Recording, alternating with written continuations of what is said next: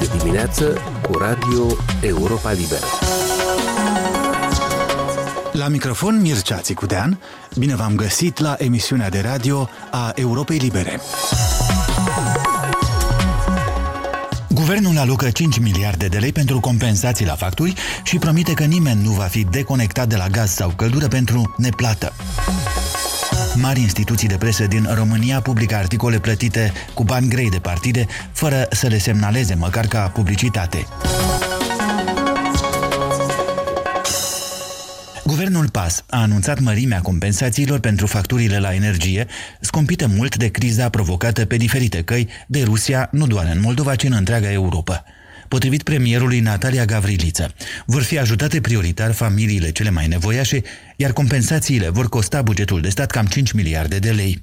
Gavrilița a promis de asemenea că nimeni nu va fi deconectat de la gaz sau căldură pentru neplata facturilor, mai multe în relatarea primită de la Alacea Pai. Facturile la gaze, energie electrică și termică vor fi compensate diferit funcție de categoria de vulnerabilitate energetică, care va fi atribuită fiecărui consumator casnic. Sunt cinci astfel de categorii, foarte ridicată, ridicată, medie scăzută și non-vulnerabil. Cei din ultima categorie nu vor primi ajutoare. La gaze naturale, guvernul va compensa maxim 180 de metri cubi pe lună, iar tarifele pe care le vor achita consumatorii consumatorii vor varia funcție de categorie de la 12 până la 24 de lei, față de aproape 30 de lei cât este acum. Căldura va fi compensată în volum maxim de 1,3 gigacalorie pe lună. Consumatorii vor plăti între 1450 și 2500 de lei per gigacalorie, față de 2850 cât este tariful actual. Compensații pentru lumină vor primi doar cele mai vulnerabile vulnerabile categorii,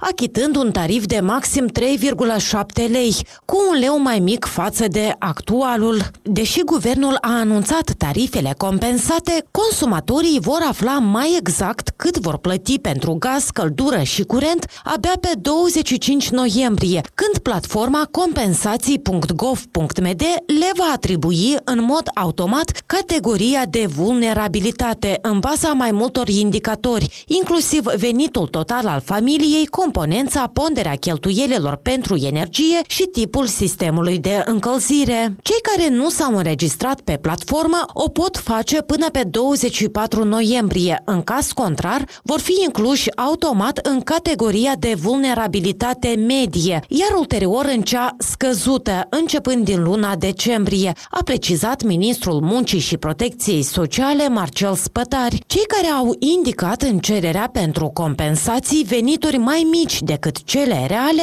s-ar putea să fie vizitați de inspectorii sociali, a mai anunțat Marcel Spătari. Nu este vorba doar de persoanele care primesc salarii în plic, este vorba și de întreprinzătorii care desfășoară activitate economică pe bază de patent sau uh, despre gospodăriile țărănești sau alte activități pentru care nu există metode de uh, control al veniturilor. Este o problemă cunoscută de mai mulți ani, de aceea noi am consolidat inspecția protecția socială și în uh, sistemul informațional vulnerabilitate energetică, în primul rând, se iau în calcul și uh, indicatori de avere ai gospodăriei, adică în baza datelor privind averea, imobile, noi uh, vedem dacă uh, gospodăria uh, reprezintă un risc de subdeclarare și dacă această gospodărie reprezintă un risc de subdeclarare, inspecția socială va face o vizită și va vedea dacă această gospodărie declară pe deplin veniturile sau nu. Deci, selectiv vor fi făcute vizite.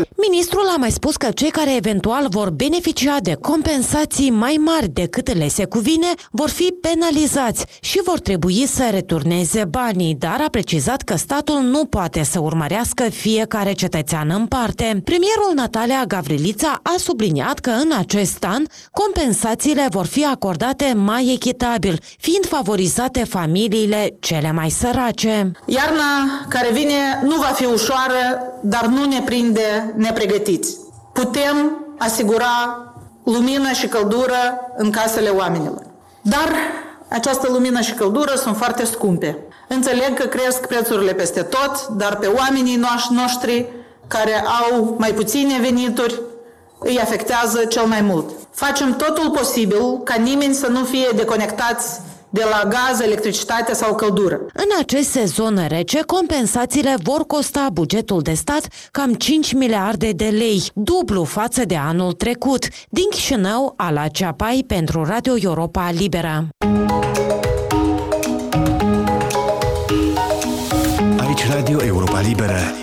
Sunt Mircea Țicudean. Știrile noastre, ca și multe materiale multimedia dintre cele mai diverse, găsiți oricând la moldova.europalibera.org, ca și pe conturile noastre pe rețelele sociale, inclusiv Facebook și Instagram. În România, partidele politice investesc în presă.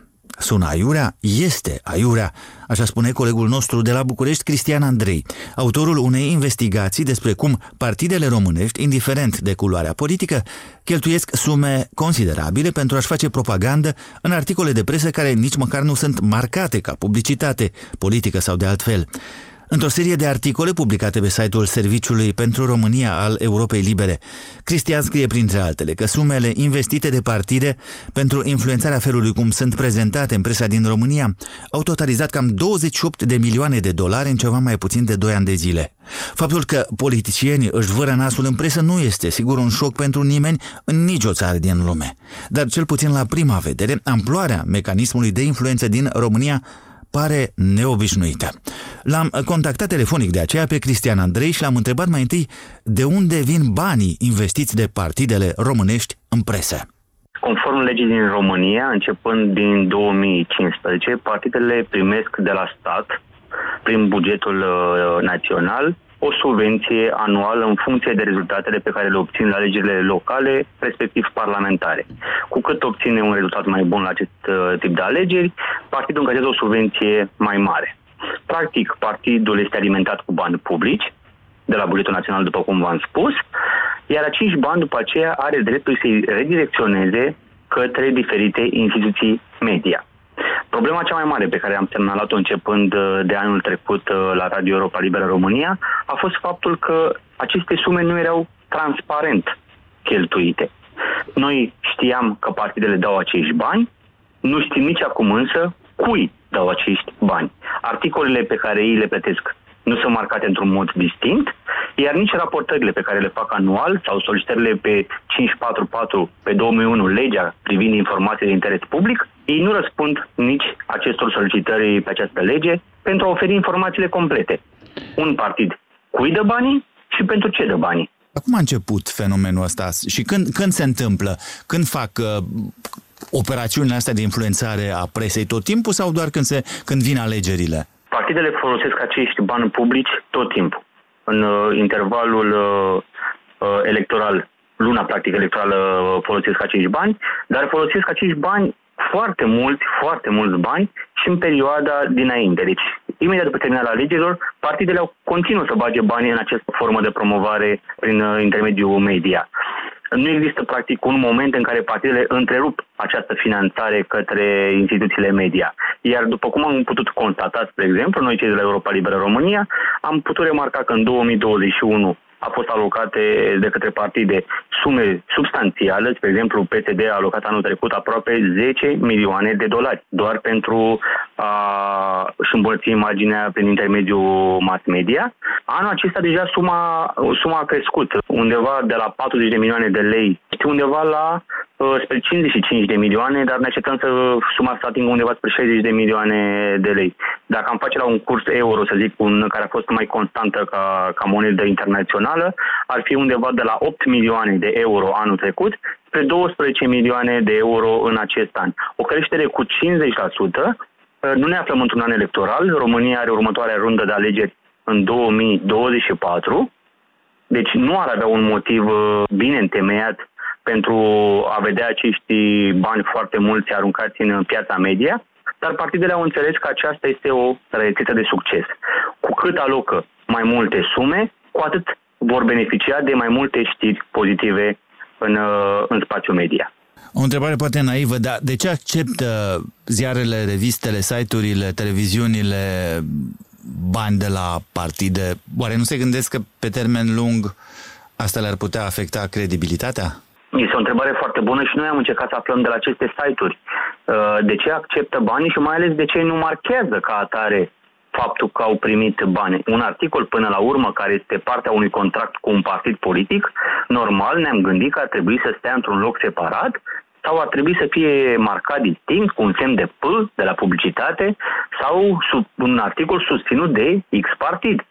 Acest lucru, în schimb, nu se întâmplă. Se pare că acești bani primiți de la partide sunt, uh, sunt foarte buni pentru presa din România, din moment ce nu au cele mai multe state nu au simțit nevoia să facă acest minim gest de a-și marca articolele partea unui contract. Reamintesc că și în perioada pandemiei de COVID, guvernul la vremea respectivă a acordat un ajutor de 200 de milioane de lei aproximativ 40 de milioane de euro către mass media uh, pe baza ratingului în cazul televiziunilor, pe baza traficului în cazul uh, site-urilor.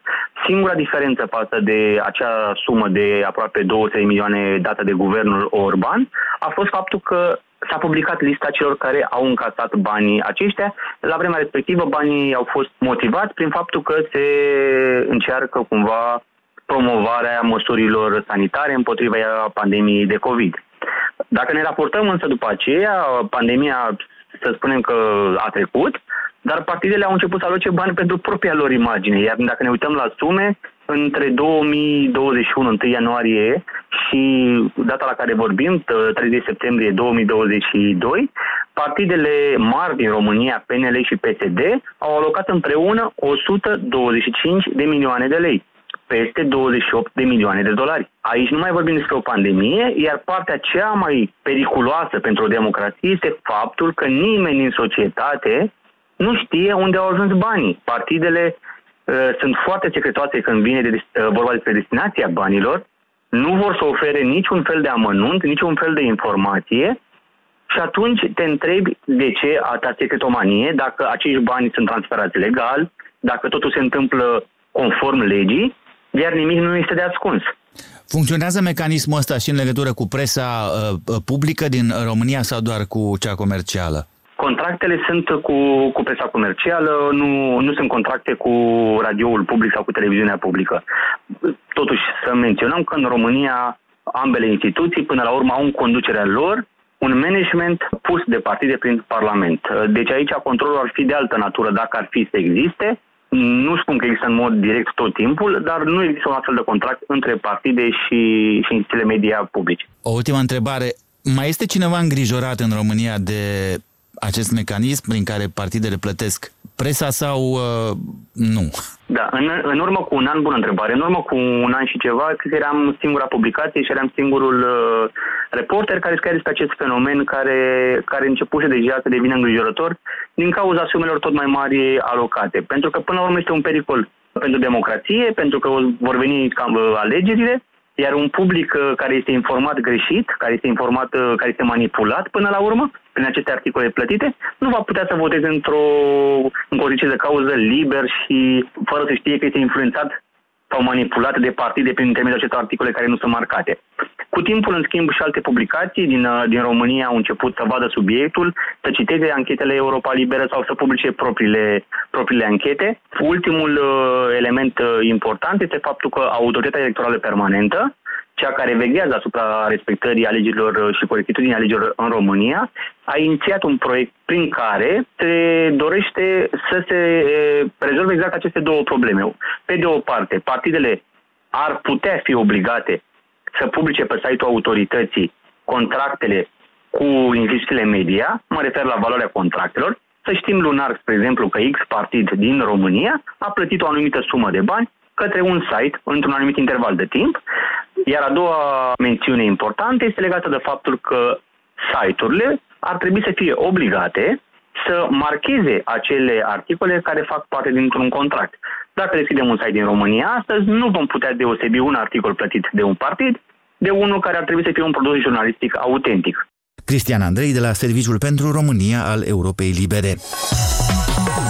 Emisiunea noastră se încheie aici. Vă mulțumește pentru atenție Mircea Țicudean. Aici e Radio Europa Liberă.